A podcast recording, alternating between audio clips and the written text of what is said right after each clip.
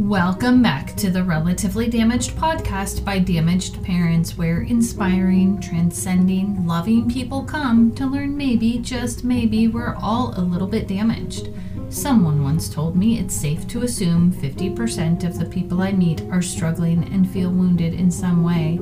I would venture to say it's closer to 100%. Every one of us is either currently struggling or has struggled with something that made us feel less than like we aren't good enough. We aren't capable. We are relatively damaged, and that's what we're here to talk about.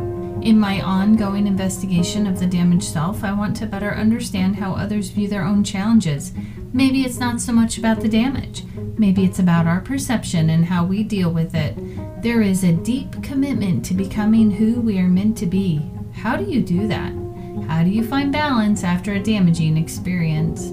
My hero is the damaged person, the one who faces seemingly insurmountable odds to come out on the other side whole. Those who stare directly into the face of adversity with unyielding persistence to discover their purpose.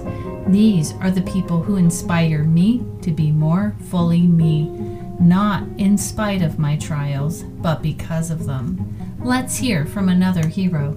Today's topic includes sensitive material which may not be appropriate for children. This podcast is provided for informational purposes only and is not intended as advice. The opinions expressed here were strictly those of the person who gave them. Today we're going to talk with Michaela Daystar. She has many roles in her life mother, teacher, witch, anti racist, artist, gardener, friend, and more. We'll talk about how she struggled with depression to gain a strong sense of who she is. Let's talk. If you want to share your relatively damaged story of struggle and how you found hope, visit us at damagedparents.com and complete the contact form. Welcome back to Relatively Damaged by Damaged Parents. Today we have Michaela Daystar. She's with Heartscapes. You can find her at heartscapesinsight.com. Michaela is drawn to methods that uncover our innate wisdom and creative nature. And I think she's drawn there because of the struggles she's gone through and what she's had to learn in her life. She actually designs experiences that help individuals and groups connect more deeply with the aspects of their identity and purpose and transform the barriers so that people are able to live in that purpose. She loves supporting those who are most directly impacted by racism, patriarchy, heteronormativity, and other forms of oppression that play out in all of our lives. She holds an MA in social justice leadership from St. Mary's College of California.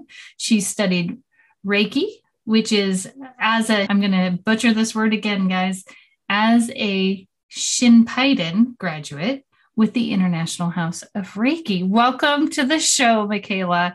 Thank you now, so much. You guys have to know our patience has just had to come out of us today because we had connection issues. We shifted to another platform. We had challenges there where you know, a button needs to be pushed for us to record, and that did not happen. and we had a lag. So we're back to our regular recording software. And I am actually super glad that Michaela's patience is also with her and that we've kind of been able to have a little bit of fun and laugh. We probably had a good 10 minutes of a conversation and nothing to show for it. It was beautiful. Yeah, it was beautiful. And I would say that what we had to show for it, first of all, was this laughter that we get to have. And, you know, really putting these things to the test, right? Because we hit a crisis. We can either, you know, we can either let it destroy us or we can lean into it. And then, you know, this is a little teeny tiny itty bitty crisis, but these things test us. So I think we're in good shape. I think so. I think so. Now, one thing that's really important to me that we we talked about that wasn't recorded that I do want to ask you again is Shinpiden. You had explained the different levels of Reiki in learning it. Could you do that for us? Yeah, absolutely. Yeah, Reiki being the the primary like flower that blossomed out of the the challenges that the experience that we'll talk about is a, a Japanese form of um, spiritual practice, and that that grew out of esoteric Buddhism and indigenous Shinto practice through a really fascinating history beginning in the late 1800s. And uh, Shinpiden is the third level of practice. Many uh, systems of practice inside of Japan are organized into to level or into a kind of progression of, of practice, beginning with Shoden, the first teachings, Okuden, the inner teachings, and Shinpiden, the mystery teachings. And you'd ask me what, what is meant by mystery teachings. exactly. I did. And I'm going to say, because I thought it was so important, I definitely want to ask that question again. What yeah. is it about mystery teachings? What do you learn? Yeah. So the mystery that we're looking into is really inside of ourselves and it pivots around the mystery of what makes life tick, right? What makes life function and operate? How does the interconnectedness of life work? How do we experience that directly in our bodies, in our hearts, in our minds through practices like Reiki, but practices that show up in, in all cultures and in across time and civilization that really train our minds to pay attention to the the intricacies of life outside of our day to day and then to bring those intricacies into our day to day in ways that that change us and that bring our ourselves to a, a more stable and connected place. And now i'm were you practicing that before your struggle or is this one of those great things that came out of your struggle? Yeah very directly. As i was saying before the familiar human experience of kind of hitting rock bottom, right? hitting that place in our life where things are just not working and the the coping mechanisms or strategies that we've you know learned throughout our life are not serving us they're not actually getting us where we need to go we're hitting a wall and that happened for me in three major areas of my life all at the same time my marriage which kind of ended over about a three year period. My career, which hit a real, just very stuck, kind of painful place for me. And then in my parenting of my two daughters, all of that really came to a challenging place at the same time. And I was just not equipped in any way, shape, or form to rise to that challenge. You know, sometimes these things are blessings in disguise. You know, I needed to learn more about who I was. I needed to learn more about how humanity operates. I needed to build my capacity to deal with struggle, right? Because it was kind of at the point where even small struggles like tech going haywire would have put me in a place of kind of a frozen place. You know, if we think about the biological responses to trauma, fight, flight, freeze, fawning, you know, these different ways in which our, our these different strategies we have to get ourselves out. I'm a freezer, right? So I will freeze up when I'm not equipped to handle something. Mm-hmm. And so I was just in this very extended time of being frozen. And you Can know, when you, I I just want to ask a little bit about what that time it was you said extended period of time where you felt frozen. What does that mean and what did that look like in your life? Yeah. That's a good question. A large way that it looks like in terms of tangible outcomes is that I couldn't make decisions. I would just stay in situations that were tenuous because I couldn't make a decision about them. Or some crisis would come up with my kids and I would need to make a decision about what to do. And I just couldn't make that decision. I would defer it to other people. And then they would make decisions that I didn't agree with, right? But I had given away that power it looked like because I couldn't make decisions and therefore I couldn't move forward in a way that felt generative. And I had to rely on, you know, coping mechanisms that were more about numbing myself out to being aware of that. So I would drink too much and I would watch too much television and, you know, just kind of these mechanisms that we have to to dull our awareness of how haywire things have gotten, right? And so, you know, at a certain point, when that sort of thing is happening over an extended period of time, you you hit these choice points, right? Where it's like, I can go down this road or I can make a different choice that feels harder, but ultimately is what is needed. And so when I hit one of those choice points, I think what happens for a lot of us, and as I work with people who are similarly working through these things now in my work, I can see this happening, which is when we hit one of those kind of rock bottom moments where we have a choice to make, if we choose to look away from the, the pain and the negative coping mechanisms, things start coming to us. We start becoming aware. Uh, we start getting little hints about which direction to go. We start getting very overt hints about which directions to go. You're and you're saying if we're looking, if we're choosing to look at it, we start to get hints as to which direction we need to go.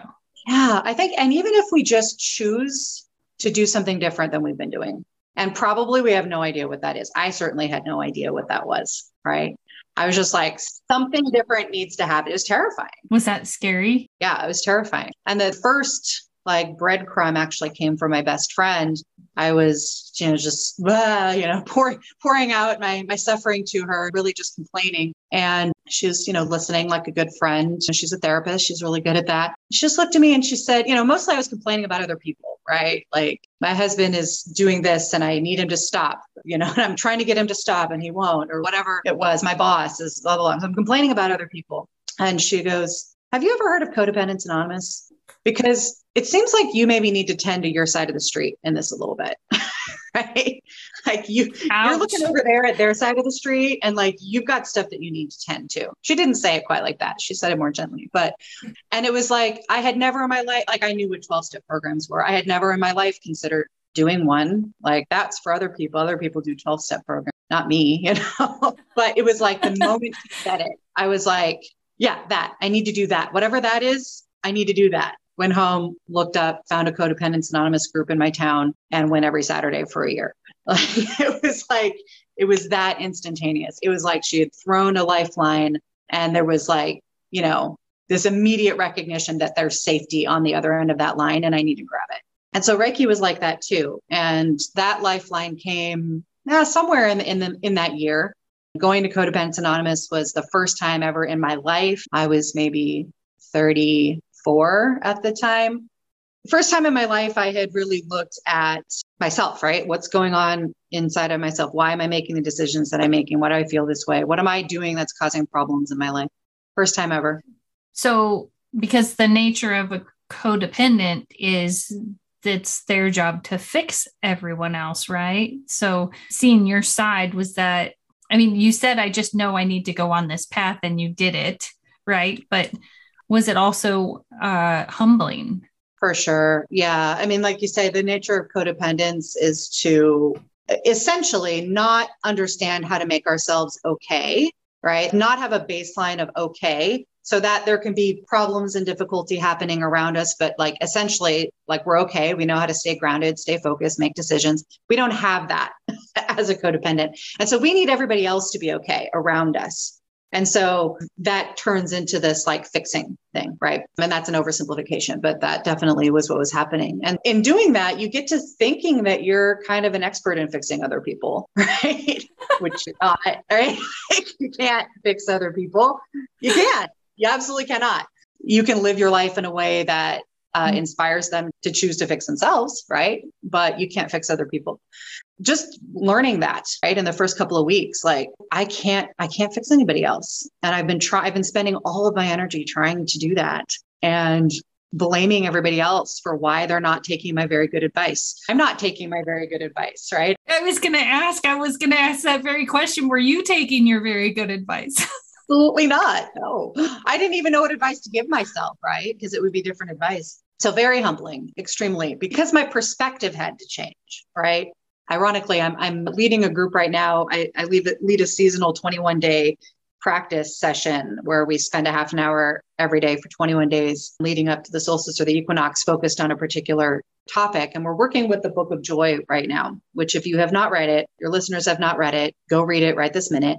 It is an absolute gift to the world by the Dalai Lama and Archbishop Desmond Tutu. And one of the things that they do is walk through eight obstacles that are common in our lives, obstacles to joy, to living a joyful life, and the eight pillars of joy, the things that we can cultivate in our life to become more joyful. And in terms of the pillars, the first one is perspective, right? So I had to pause, take a new perspective on my life. Oh, I've been trying to fix everyone except myself right? I need to zoom back from thinking everyone else is a problem, take a look at myself. The next one is uh, humility, right? Okay, you take a new perspective on yourself. Ooh, you're gonna get humble real quick, or you're gonna be destroyed. One or the other. you're just reminding me. You're saying perspective and humility. It's okay with you. I'll share a quick story. I was challenged to get a random reminder app and the random reminder that was to pop up is what character are you playing right now? Like as if you know think of all the different types of characters in this world right? There's not just a few basic ones.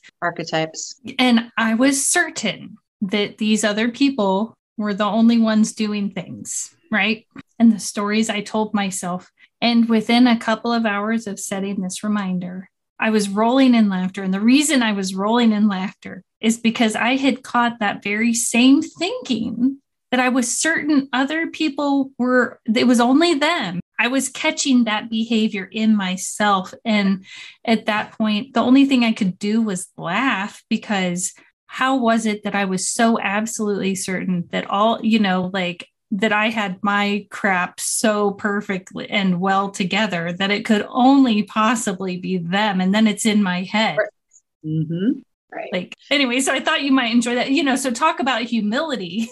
well, it's so brilliant because the third pillar to joy is humor, right? Because once we've taken a different perspective on our life and we have become humble in our being, then we can laugh at ourselves, right?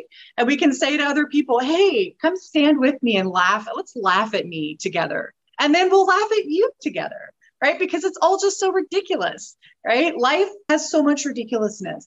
And, you know, it's believed evolutionarily that humor developed in our species as a coping mechanism for the uncertainty and ridiculousness of life, right? That, like, if we cannot laugh at the fact that we don't know what the hell is going on most of the time, then we're in trouble, right? But when we can, first of all, immediate gateway to connection with other people and immediate gateway to joyfulness, even inside of great suffering, and access to the fourth pillar of joy, which is acceptance. And acceptance is the first step in actually making change, right?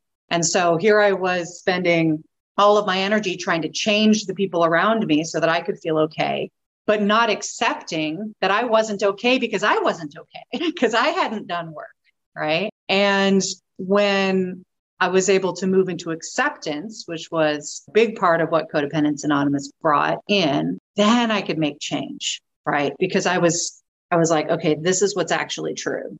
Okay. So now what needs to happen? And in that space, that next thread came through, which was. And another practice called soul collage, which is all about working with those voices, right? Those parts of ourselves that your app asked you to consider.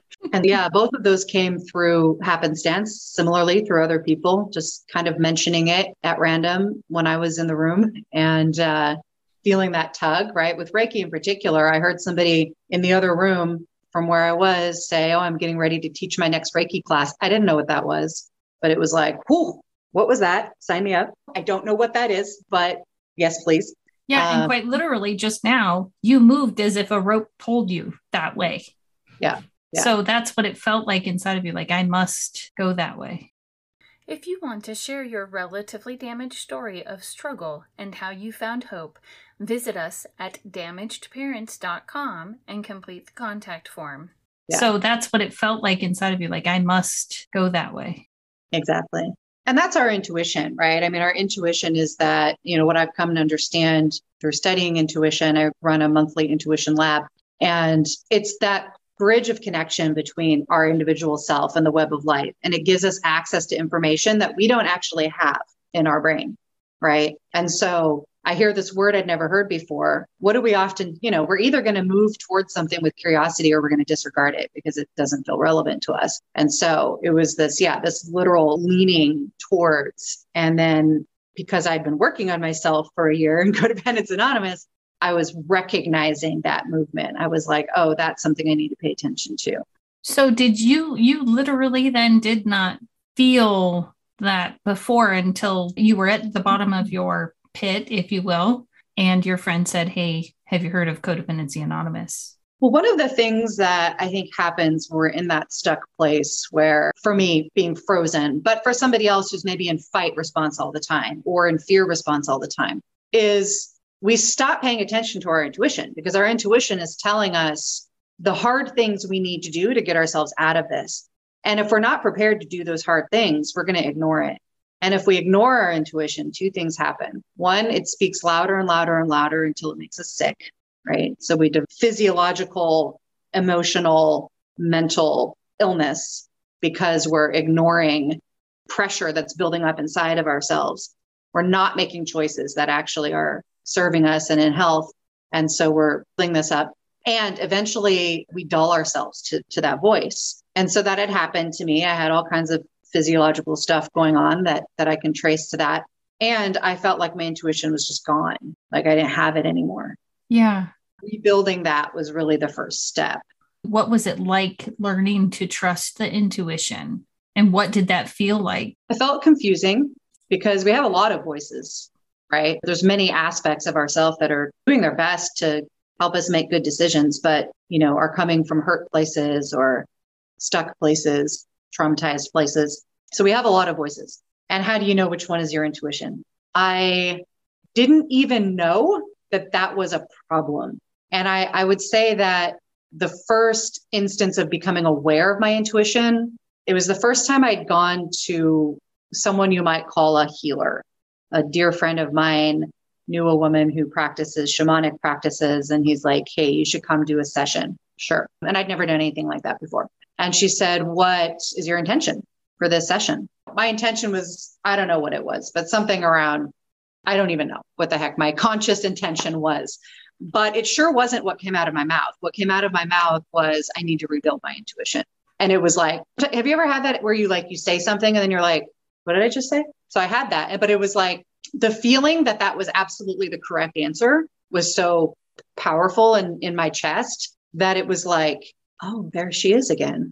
She's been gone, right? That voice has been not gone, but covered over. And here she is, like in the presence of somebody who's there to help, somebody who's like, I have some magic for you. What do you want? Intuition was like, I want to be able to run the show again instead of all this other nonsense that's happening. Mm-hmm, so you asked, mm-hmm. you know, how did that feel? It felt like it felt like a relief. It felt scary. It felt there was a lot of grief in coming to realize that I had shut down my capacity to make good decisions. And then it was just a very slow process. And what what I now know is that all of the practices and modalities and experiences that then came my way, at least in some part, had to do with rebuilding intuition. And so now, as I teach some of those practices, not all of them, there were some things that kind of came in, served me well, and then left my life. But Reiki and Soul Collage have become my life, have become what I teach, what I practice. And a big part of how I talk about them and teach them and guide practice is around intuition and around understanding what it is and why why we need it. So I think that that's fantastic. One of the things I heard you say though is it took a long time to begin to trust like you started recognizing what it meant to hear and listen to your intuition.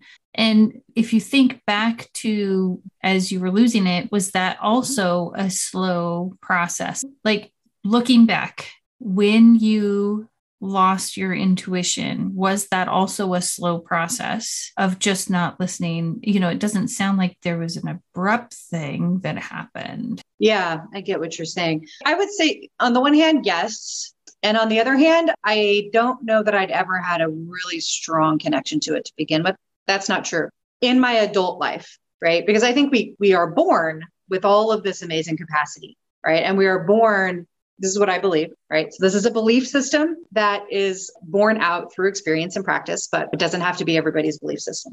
But my belief is that we're born and always are interconnected with all of life, that there's a web of life that connects me to you. That's not just about this computer, that connects me to the trees outside, that connects me to all of the ancestors that have made me possible, and so on. And that that's how life operates. That's part of how the whole thing works and that when we're born we're just that that's just what we are we're we are one point of intersection on the web of life one little thread vibrating connected to all the others and we just know that to be true and then we live our life and distractions come in and challenges come in and stories from the outside come in and definitions of who we are come in and trauma comes in and that gets covered over. And part of what gets impacted by that is our intuition, because again, my perspective is that intuition is our ability to be aware of that connection to life. Therefore we receive information we receive you know messages we're able to make decisions based on incomplete conscious information. And so so that gets covered over. And if we don't ever choose to do something about that right to to engage in some sort of process that helps us to feel again what it feels like to be resourced as a living being that is not isolated, that is not independent, that is interdependent. If we don't do something that helps us to remember that, then our intuition is just not fully online. And we'll certainly have moments, right? Some people are more predisposed to it, some people are more connected to it, or we'll have moments where there's, it just it comes in really strong. but it's impacted when we're not consciously cultivating it. And so I would say that I had never consciously cultivated it since moving out of childhood. And so, yes, there was a deterioration of it over about a three year period, I'd say. But when I started rebuilding it, it was building a relationship that hadn't existed since I was a baby. That's sounds really beautiful. I love the way you described that, especially like the interconnectedness that we're all here sharing sharing this. Now, there is something I wanted to ask you because on your pre-interview sheet you noted that you were a witch as far as one of the roles that you play. So I of course have to ask about that. Please do. What does that mean? Are, are, you like a uh, white witch or are there different witches? I mean, you know, there's tons of questions there. Yeah, I would say that I identify as a witch in the, I would say, the way in which that word was true, like back in the day, right? So, kind of in my indigenous lineage back to Celtic Europe and back to pre colonial England, Europe, the word witch comes from the word Wicca, which comes from the word wick, which means life right? So a Wiccan or a witch is a life worker, is somebody who collaborates with life. So is aware of the web of life, is aware that we are interconnected, is aware that all of life has magic and wisdom and resources far beyond, you know, that humans are only one form of value, right? And that necessary ingredients to make the whole thing work and therefore a witch collaborates with that. And that might look like using you know plants and herbs and things like that for food and medicine. It might look like working with the unseen in terms of working with spell casting and things like that.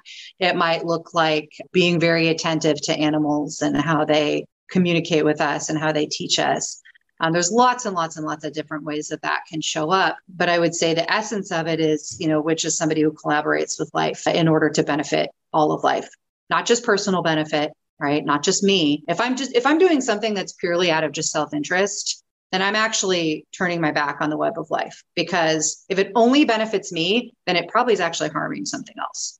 And so, what I want to do and what our intuition guides us to do, part of its function is to understand the decisions and the actions that are going to not only benefit us, but are they going to benefit our connections, right? Which ultimately is everything. And so that's how I, I define that. And I, I kind of came to working with that terminology over the same period of time, particularly through my involvement with an organization called Shakti Rising, which is a social justice organization focusing on women's being, way of being, and uh, feminine leadership, feminine consciousness in all people, not only people identify as women. And in, inside of that context, we pretty liberally use the term witch. And again, as a way of reclaiming something that has been made to be, you know, vilified and, and dirtied and tied up with all kinds of crap that just is not what it is at all. And, you know, there's a little bit of a risk taking when you take on a term that has been vilified, but it, it, feels right. And it, it also feels like a way to identify and to consciously connect with my own lineage because the main practice that I use, Reiki, is a, is a Japanese lineage. I'm a white woman in America practicing a Japanese art, right? I'm doing my very best to understand it from its origins, to understand its purpose. I study Shingon Buddhism, I study Shinto, really work with, you know, what is this practice? How, how did it come to be and why? And why does it matter that, you know, somebody who is not of that lineage practice it? But at the same time, one of the benefits of that is that it's made me more conscious of how disconnected I was from my own lineage. And so there's been this kind of paradox in that the more that I've leaned into what is Reiki, what was it originally, why is it different in America than it was originally in Japan? Why does that matter? Um, how can I understand it as best I can from its original perspective? The more I've done that, the more I've also simultaneously looked at my own lineage and said, okay, let me ask this all the same questions about Celtic spirituality, about what existed in England before this colonial mindset set in. And how can that be part of not only how I can be a more whole person, how I can kind of hold a space of wholeness for other people who are also similarly cut off from that lineage, and how can we be truth tellers around the ways in which our lineages have not been kind to each other right mm-hmm. i mean i have scottish blood and english blood right and there has been a lot of unkindness there right and so as a white woman in america looking around at a lot of unkindness that white people have done in, in this space, right? How can I hold the duality of that, right? Of holding people who harm, people who have been harmed, all of the complication of that, and try to, to hold space for something different. And understanding our lineages and understanding the lineages of the things that we engage in is is part of that. I think that was a really meandering answer to your question. it, it, was, it was, and I and I purposefully asked about the word witch because you know what came to mind is I remember I was sitting at a soccer game and there was a wicked uh, something happening nearby, and we could hear the music and the energy that I felt was like this cringing energy. So I love how you say reclaiming in it and in what it means for me and what that looks like in in your life. And i think that that's pretty amazing. And it sounds like part of it is is just going on that journey and saying this is this is how i'm choosing to to describe who not who you are but like the things that you participate in your life. Okay so we are at the end of our time. Three top tips or tools that anyone going through a struggle right now, you highly, highly recommend that they use to get in touch with that intuition that we've been talking so much about. Hmm. Well, first, you know, often it's the simplest answers that's the most powerful. I would say first to find some guidance around around breathing. Because so often what we do is we constrict our breath and chronically. And it's profound the impact on our physiology and our mood and our feelings when we are able to relax the tension in our belly enough to bring the breath low in the body. And when we can do that, our ability to take a step back and take that perspective increases, right? So that's the first thing is find a way to work with your breath. Um, find a way to what either on your own or through guidance to find out what your mm-hmm. relationship is with your breath and to work on on expanding it bringing it lower in the body second be conscious about asking for help and conscious of how the answer might show up in unexpected ways right and so that can mean when you've taken that breath and kind of taken a pause because that's what a breath is when we do it consciously is taking a pause in some way either just inside of yourself or to another person ask for help and then go throughout your day and pay attention to what shows up. Be curious about how information might come in unexpected ways. Find something that makes you laugh, because again, that's your connection to self, connection to others, and uh, perspective taking. So, breath, asking for help, and paying attention to how it might show up, and laughing. Awesome. Thank you so much. This was Michaela Daystar with us today. You can find her at heartscapesinsight.com. She's also on YouTube, Facebook, and Instagram. Thank you for coming on the show today. Thank you so much, Angela, for the invitation. I had a lot of fun. If you want to share your relatively damaged story of struggle and how you found hope, visit us at damagedparents.com and complete the contact form. Thank you for listening to this week's episode of Relatively Damaged by Damaged Parents. We really enjoyed talking to Michaela about how she struggled with depression. We especially liked when she explained what a witch is. To unite with other damaged people, connect with us on Instagram. Look for Damaged Parents. We'll be here next week, still relatively damaged. See you then.